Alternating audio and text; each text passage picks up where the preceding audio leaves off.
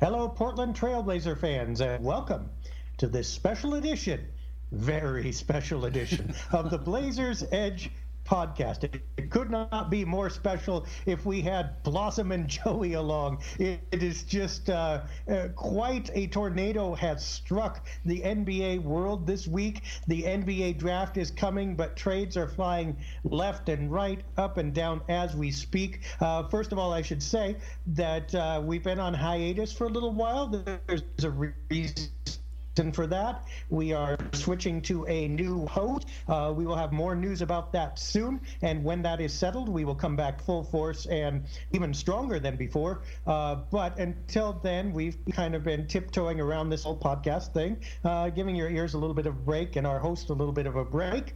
but it is the week of the NBA draft. so we had to get Dan Marang here with us, and we are going to go into everything that's going on. Uh, Dan, first of all, before we get into anything, how how are you leading up to the NBA draft? How are you feeling today? Man, you know, the, the thing is, Nolan, we record these on, a Monday night, but uh, I, I don't know how to do dates very well, and so we pushed it to today, and I'm kind of glad we did because, oh my God, what do we have going on today? I mean, we, we haven't everything. Had, I mean, we haven't had an off season like this around uh, the draft period. I mean, in the modern era, this is absolutely insane. I'm sitting here cooking dinner tonight with my laptop on one side of me and my cell phone on the other, so I can keep up with everything that's going on late into the evening. I mean, all of a sudden, out of nowhere, DeAndre Jordan's you know possibly getting traded, and you're sitting there going, "What?" And it, it, one rumor after another just keeps yeah. hitting, and you're just it, it's it's everything that if the playoffs wasn't. Is, is on Twitter, you could cook your dinner on your laptop at this point. Yeah, my cell phone so, uh, battery uh, is completely gone. I mean, I, am sitting here like yeah. at 14% on airplane mode. So, I, I mean, it's it's been one of those kind of days, but I mean, it's been absolutely awesome. So, this is everything that the NBA yeah, was hoping it. for. Yeah, it's, it's scary. Uh, first one, the, the big one, one that actually happened. Atlanta trades Dwight Howard to the Charlotte Hornets of all teams uh, for Miles Plumlee and Marco Belinelli in some swap of, of draft positions, which amounts to the lower end of the draft. Uh, wow. I mean, uh, did you see that coming? I mean, moving Dwight. Sure. I mean, Atlanta's kind of made no qualms about you know having a complete fire sale but I mean, they, they, gave up basically pennies on the dollar, but at the same time, it's a salary dump where they really don't have to take anything back that they didn't want and the pick swap it's I think it's 31 for 41. So we're not talking about a, a grand pick swap here. Um, I mean, if you're going to bottom out, that's how you bottom out right there, folks. So it, it's crazy, you know. So you're telling us removed. that maybe signing a guy for 70 million might not be the in 2016 might not be the smartest move that they're bailing out of that one. Yeah, I mean the, the, that whole team. I mean, Korver's gone, Joe Johnson's gone from a few years ago. Uh, you know, they, they moved on from from Teague. I mean, everybody from that team that was a core playoff team, 51 team for what felt like a decade is is basically gone now. I mean, the, the lone holdover now is Paul Millsap, and the rumors are, are percolating that you know basically he can be had in, in any kind of sign sign and trade deal. So yeah, it's it's kind of crazy to, to take a look at, at everything that's kind of happening with, with the Hawks, particularly with Dwight Howard going to the Hornets of all teams. I mean, that's that's not a team that I would have associated with you know wanting a Dwight Howard type. But hey, I mean, if it makes them more competitive, great. If not, the East is still a dumpster fire. The Hornets are a little bit weird. They kind of just take component parts and stick them together. Not sure if they have enough three point shooting to make that work, but we'll see. I think a, a couple of things that shows number one, the respect for at the rim play and general rebounding, I think has never been lower. I think GMs and, and, coaches are figuring that uh, almost anybody is going to get those rebounds. Somebody's going to score at the rim if it's available, and if it's not available, nobody's going to score at the rim. You're not going to slow down your offense to feed those guys. So 12.7 rebounds per game doesn't doesn't matter the way it used to. The other thing it's showing is that we're starting to get a real polarization. I think uh, the Warriors might have scared people now. There's there's Golden State at one end of the spectrum, and then there's what Philadelphia has done at the other end of the spectrum. And it seems like people are abandoning the middle class a little bit. Charlotte would be the exception. They're going to live there, but uh, you know, I, I, wonder if you'll see some more of these fire sales and some more of these process type decisions uh, because people feel that they just can't beat Golden State. I mean, this is really what, what people were talking about six, seven years ago when the idea of tanking as a philosophy, an executable strategy, you know, what kind of effect it could legitimately have on the NBA. And I think we're actually seeing it. It's particularly with what the Warriors did in bringing in Durant. When you've got a legitimate superpower, a super team that is almost unbeatable. I mean, they are unbeatable for, for all intents and pers- all intents and purposes. But do you want to be stuck in that purgatory of the middle? And this is something that we you know we've, we've discussed plenty over the last two years. Do you want to be in that in that area where it's very hard to improve. It's not like the NFL or Major League Baseball where you have all these draft rounds and prospects are hit or miss, and you've got all this opportunity to get better. If you're not in the top of the draft, chances are you're not making something happen. If you're not a free agent destination, you're, you, that's already winning. You're not attracting free agents. So yeah, I mean this this middle ground. I mean it's almost like a no man's land. Well, teams have to be be careful though, because one injury or one left turn and the super team is no longer the super team. They'll be a good team, no doubt, because uh, I think they're going to try to keep as many of their, their great players as they can, obviously. But what happens if Klay Thompson leaves that team? What happens if there's an injury again to Steph Curry? Are they great?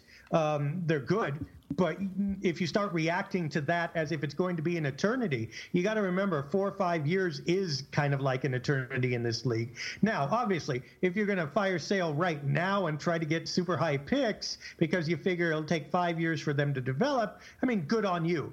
But if you're planning for the future, like three years, you're going to start your rebuild because you're going to duck the Warriors between now and then. You may find that the middle ground is a lot closer to the top three years from now than it is right now. It's a dangerous strategy, I think. Anyway, let's talk about the thing now that has got Blazer fans buzzing for the last couple days. We we had talked about it long before this, as we have with most of these topics, but it's come up again uh, because Paul George has told the Pacers that his tenure there will not outlive his current contract, and he can opt out of that contract next summer. So the Pacers are reportedly looking to deal him. He wants to become uh, a part of the Lakers God knows why. I mean, it's his hometown, sure, whatever. But still, ew. But in any case, um, Blazer fans are now going, well, one year rental, worth it, not worth it? What would you have to trade to get him, et cetera, et cetera? What are your thoughts on this whole thing? I mean, anybody who's listened to this podcast in the past 18 months, is, is it's no secret that Paul George has been kind of like, you know, the Excalibur for me. Like pairing him with Damian Lillard is like the perfect match in, in my mind. So the fact that these rumors are coming, I, I was hoping that this would happen a year ago. you know, that Paul George would be available for Portland if Indiana blew things up. Now, if you look at this team as as constructed, it, it has a Paul George sized hole in its roster. And if you're looking at what the deals are being discussed that are out there, the Lakers are talking about Jordan Clarkson 27 and 28. I mean, a package deal of Allen Crabbe 20 and 26 seems like a better deal to me, right?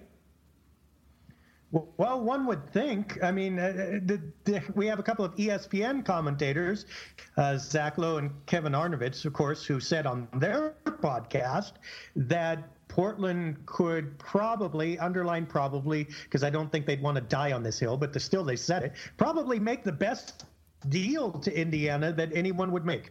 Yeah, I mean, th- that to me is, is, is the deal. I mean, if, if, if the going rate right now is, is Clarkson and 27 28 crabbe 2026 i mean just on paper i crabbe clarkson i mean the, they're both you know making higher than what is expected of them salary wise and if you look at the picks themselves portland's got the better picks. Um, fit wise i think it, here's the whole idea is that well there's two things going on here. One fit wise he could come in paul george that is could come into portland paired with dame. Here, here's the crazy thing you would get to keep Dame CJ and Nurk and add Paul George. There was never a scenario where we we devised that Paul George would get to come into those guys staying on board. That was a pipe dream. Now that could be a reality. Now, is, is it a one year rental or is it not? I don't know. If you add him to those three guys, and let's say that they make it to the second round or heck, even the Western Conference Finals, I mean that's a that's an incredibly potent team. I mean, adding a player of Paul George's caliber, a, a no doubt top 15, maybe top 10 player in the league to your roster with those three guys, a full season of Nurkic, Damon CJ in their prime, that's scary. And I think you have to you have to take the the risk here because you're not going anywhere anyways. But the, the roster is currently constructed. Well, I can give you a, a couple things. Uh, first of all, Paul George would fit for a couple of huge reasons. Uh, he can defend and he can play without the ball. And those are rare animals right now. I mean, a lot of Blazers can play without the ball, but they don't have any offense. They don't want the ball. He's one so, of the best catch uh, and shoot players in the league. I mean, he shot yeah, like forty four percent on catch and shoot threes. That's that's a that's right. a bonkers number. Now, as far as the attractiveness to Indiana, uh, uh, Crabbe, I could see there kind of, but the big question is if the Pacers lose Paul George, are they too in rebuilding mode? And if they are, can they use their cap space down the road uh, in a better fashion than paying it to Allen Crabbe? Now, obviously, they they, they won't want to dump all their salaries, but is Crabbe one of those foundational three or four players that they'd want to keep, and then they need to have flexibility on the top? I'm not sure at that price tag that I'd want to tie that up in Crabbe, uh, but maybe they will. As the far as the is, one year rent. Well, I mean, they, would have the, the same situation with Jordan Clarkson. Jordan Clarkson's deal isn't that much. It's, it's, it's just a year shorter than Crabbe's, but it's, it's right. essentially the same deal. So, I mean, do they want to be locked in it for, for a year less? I mean, that's really the deciding factor between if you're looking at those. If you're Kevin Pritchard and they're looking, you've got one deal in one hand, one deal in the other. You've got better picks, but one more year worth of guaranteed money, one year less of guaranteed money, and a little less on the pick side. I mean, that's that, that's what you're deciding between if you're looking at those two deals on paper. Well, and the nice thing too is that Crabbe's contract doesn't escalate; it remains flat. So that I mean, a lot of the problem with taking on an eighteen million uh, dollar a year player is in three and a half years from now or three years from now, th- this guy's making 24 million. That's not going to happen with Crabbe So there's a benefit. I mean, he's got shooting. I think he should start. Uh, there's been rumors that he has defense in in the pocket. Uh, that's hit and miss. So I, I could kind of see it.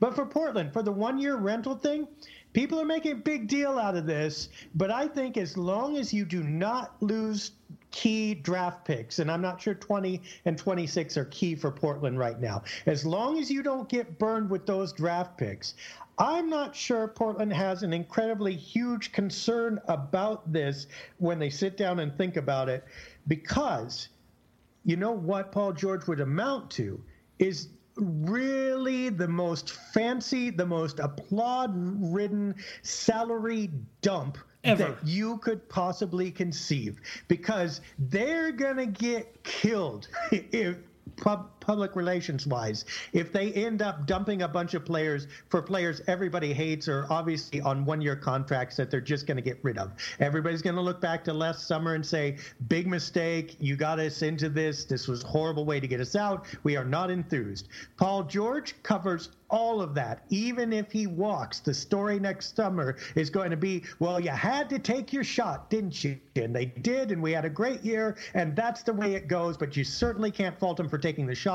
He absolves all sins. So I think even at a one-year, uh, you know, tenure that there are some positives to it from Portland's point of view. Oh, absolutely. I mean, the other thing is that not only does it work as a salary dump, it's an immediate salary dump.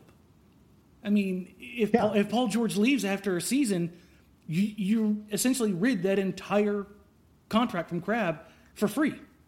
I mean, yeah. Now mean, you, you do not get You do not get cap space. Okay, we should underline that without further moves. Now, if they can dump Correct. more salary, sure. This is not going to give them operating space other than an, a mid-level exception or what have you, possibly. But it's not like they're going to be able to sign another free agent. But they will get closer to being out of the quagmire that they're in. Now, of course, the big wrench in that is that you got to extend or sign a Nurkic at some point, and that's going to put you right back there.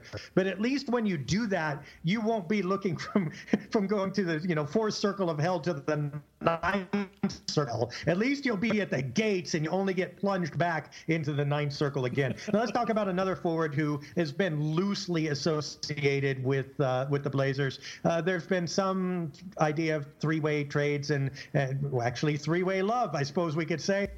Now, none of that serious, of course, but if the Blazers could get Love by some crazy whacked out deal that we haven't thought of yet, would you see him as an acceptable fit and a good get based on where they are right now? Yeah, I, I've I've kind of torn myself to pieces over this. If you're looking at it from a purely financial um, sustainability kind of project, then I, I, can I can go with that. I, I can work with that totally and completely. But the idea of adding Kevin Love for basketball reasons, you're already asking a guy like Nurkic to try to cover up for Dame and CJ shortcomings defensively. You add a guy like Kevin Love into the mix, and now, I mean, the only other guy you've got on the floor defensively who you can count on for by any shape or means are either Aminu or Harkless. So for me, I really. I, I can't get behind it on the basketball reasons, but if if you're if you're trying to form an asset collection kind of idea, I can get behind that. That's, at this point, what do you got to lose? I mean, I, I, would I would go for that too. At least you get a four starter power forward. You probably don't lose both of your small forwards, uh, assuming that Aminu could switch back there. And uh, I'm good. I'm better with that team than I am with the one they have right now. Uh, let's talk about in general some of the other things that have gone on or, or rumored to be going on. Uh, Brook Lopez got traded to the Lakers for D'Angelo Russell and Timofey Mozgov. Uh, what do you make of that? I'm kind of speechless because if you listen to the Lakers fans, Lakers stands, whatever you want to call them, D'Angelo Russell was like the second coming. And to see him traded for basically a salary dump kind of situation, basically as, as the filler piece necessary to move Mozgov's contract for a year rental of Brook Lopez. Um, now he's the second going. Yeah, I mean, really, I mean, that, it, it's crazy for from Brooklyn's perspective, you get younger. You don't have picks, so yeah, great job because they can eat a contract like Mozgov, and now you've got a young asset which you don't have a ton of that was a, a high lottery pick in D'Angelo Russell. I mean, if he works out for him, great. If not, I mean, it's another rookie deal that they get to kind of push on forward with and continue rebuilding. Yeah, both of those teams are a mess right now. It's yeah, I don't know what they're doing. I, I doubt it'll work out for either of them, uh, unless and, until Paul George arrives in a Lakers uniform. But of course, Lopez, who knows if he's going to still be there? Um, rumors. Uh, DeAndre Jordan, shocking one, also pretty tenuous. Jimmy Butler, perhaps rumored to not want to re-sign with Chicago. Uh, Patrick Beverley supposedly wants out of Houston. That one's probably a bit more firm. Porzingis in the Knicks. Um, they, I, don't know what they're doing. He's the one guy who gives them any kind of PR rub there, and they're like, no, we cannot stand good publicity. We cannot stand it unless everyone in all the boroughs thinks we're freaking idiots. So let's trade away Porzingis for somebody. Do any of those even remotely interest you, or any connection to the Blazers at all in any of that? Well, I mean, let's start with, with the big one, one there, and that to me is, is Porzingis, KP. I mean first of all, I mean, I, Phil Jackson will do anything and everything right now. I mean, I, I don't think there's anything that he won't be capable of, of, of, pulling out of his hat. And I don't mean that necessarily any kind of, of good manner or good fashion. Um, if Portland could get him without giving up Dame, I'd be all for it. I mean, CJ for for KP is that, that's a that's a pretty stellar deal. I mean, the versatility you would add is pretty staggering.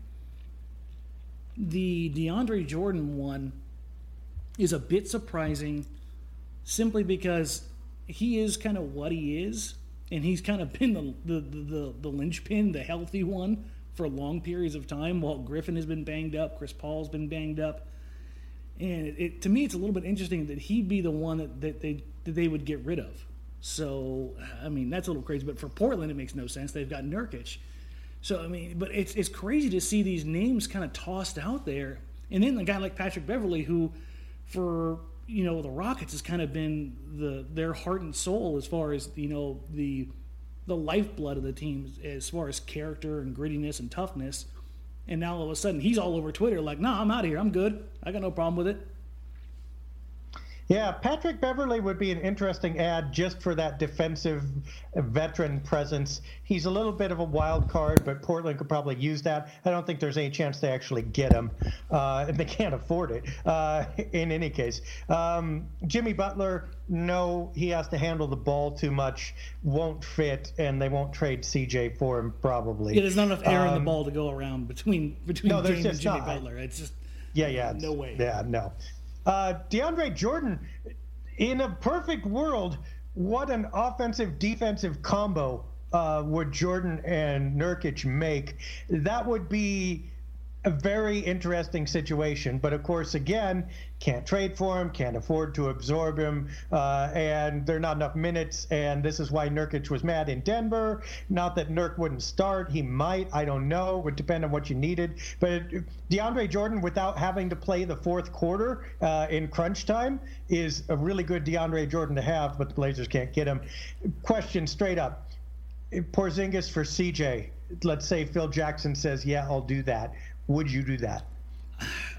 The beginning of the day, I I would it would leaned towards no, but as I've kind of looked more into it and and and kind of compared some of the numbers and and the growth that KP has shown, I'd say yeah. I mean, CJ to me is is becoming harder to trade him, which is kind of ironic because I, I, you know I've always been the guy that Dame and CJ is not going to work together, but CJ has become arguably the best pure shooter in the entire NBA. I mean, that's that's it's it's you, you look at his numbers from all around the floor, and it's absolutely bonkers. But KP's seven foot three. In his second year, he's averaging uh, what eighteen and eight. Still not getting the ball in New York. It's still being run through Melo, and he's improving in every aspect. He gives you more uh, rim protection. He's mobile enough on the perimeter to, to at least cause some issues defensively uh, for opponents. And I mean, he's the unicorn.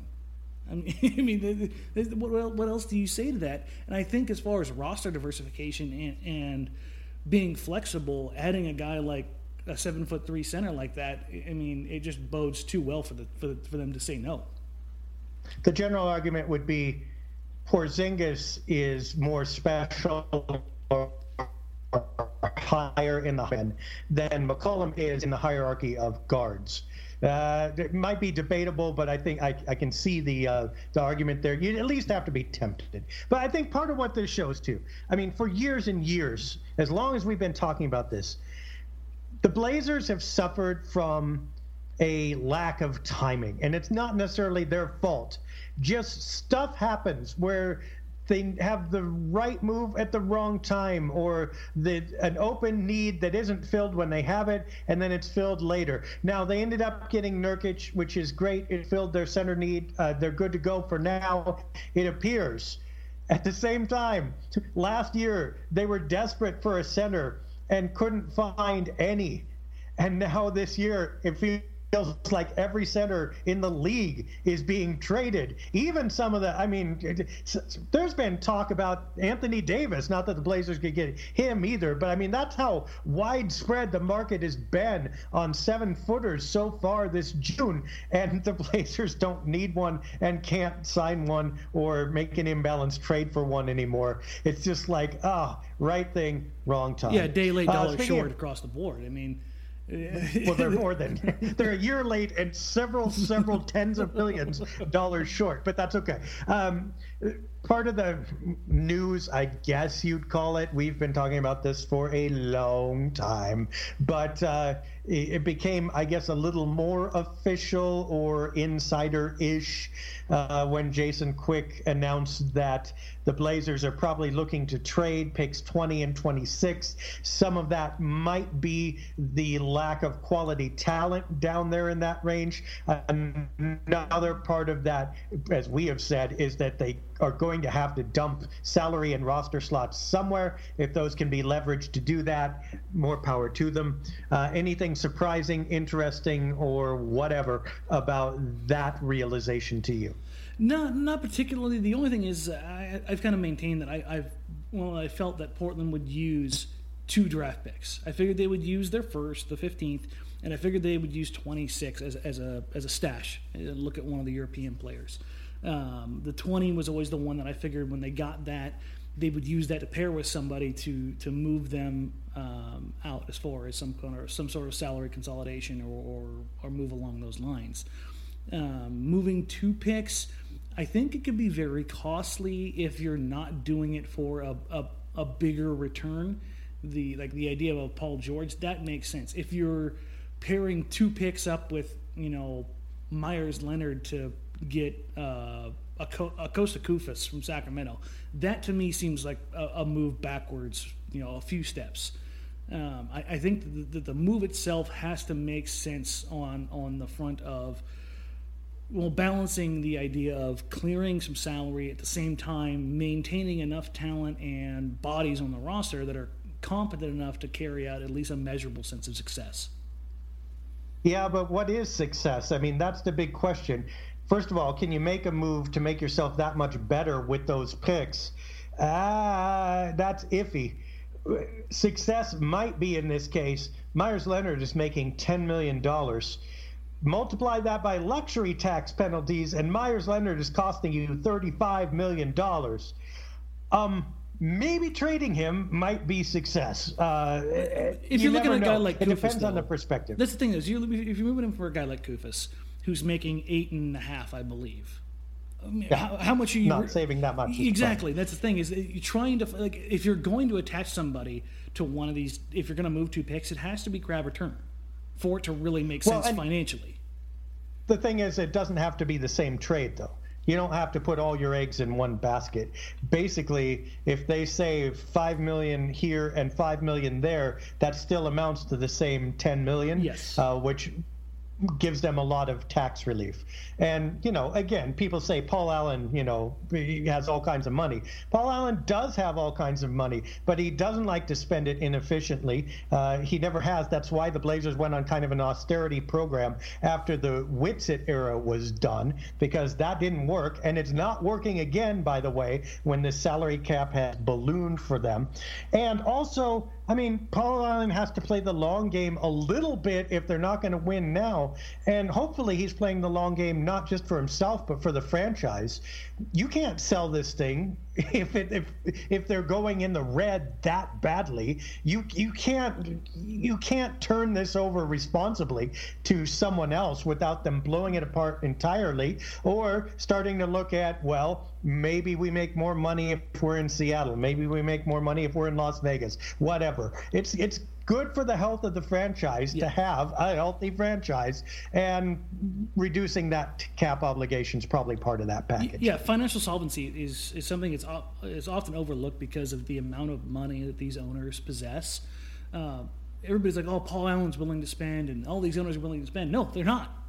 it's, it's shown over the, the history of uh, all the tax implications that, that have been brought on since its advent in the CBA.